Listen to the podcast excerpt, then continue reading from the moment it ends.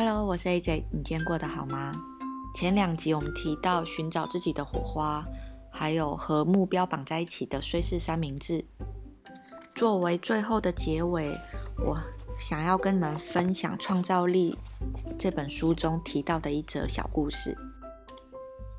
多年前，一位美国名作家查理·福特在华盛顿的一家书店中演讲。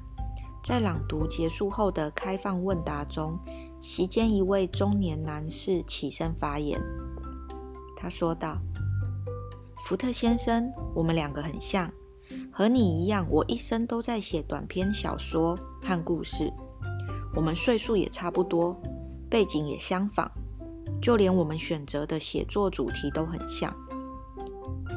唯一的差别就在于你在文坛写出了名气。”而我奋战了几十载，作品依旧苦无发表机会，我心碎了。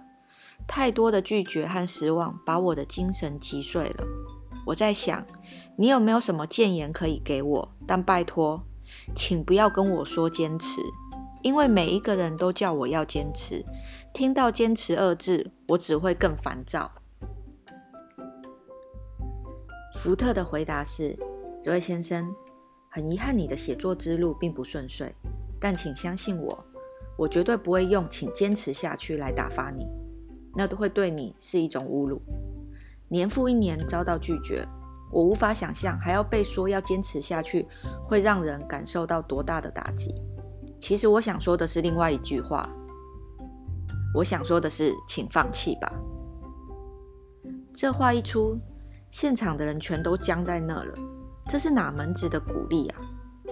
福特接着说：“我之所以对你这么说，是因为写作显然没有让你感到快乐，写作带给你的只有痛苦。人生苦短，应及时行乐才是。你应该把写作的梦想放下，去找其他的事情做，然而丰富你的人生，旅行、学习新的兴趣，多和家人朋友相处。”或者是放松休息都可以，但就不要再写了。写作显然在伤害着你。现场又是一阵长长的沉默，然后福特先生露出了笑容，几乎是才想到的，又开了口说：“不过我会说，如果过了几年，你发现自己找不到别的东西来取代写作。”其他的事情都无法带给你同等的着迷、感动和启发。嗯，那么先生，我怕你也只能回到写作之路上来坚持了。最后想问你一个问题：要是你知道自己八成会失败，你会做什么？有什么事情可以让你喜欢到成败已失去了意义？你会质疑：如果结果是一场空，我为什么要大费周章的去搞呢？其实就是为了好玩，不是吗？反过来说，你在地球上的时间想做些什么呢？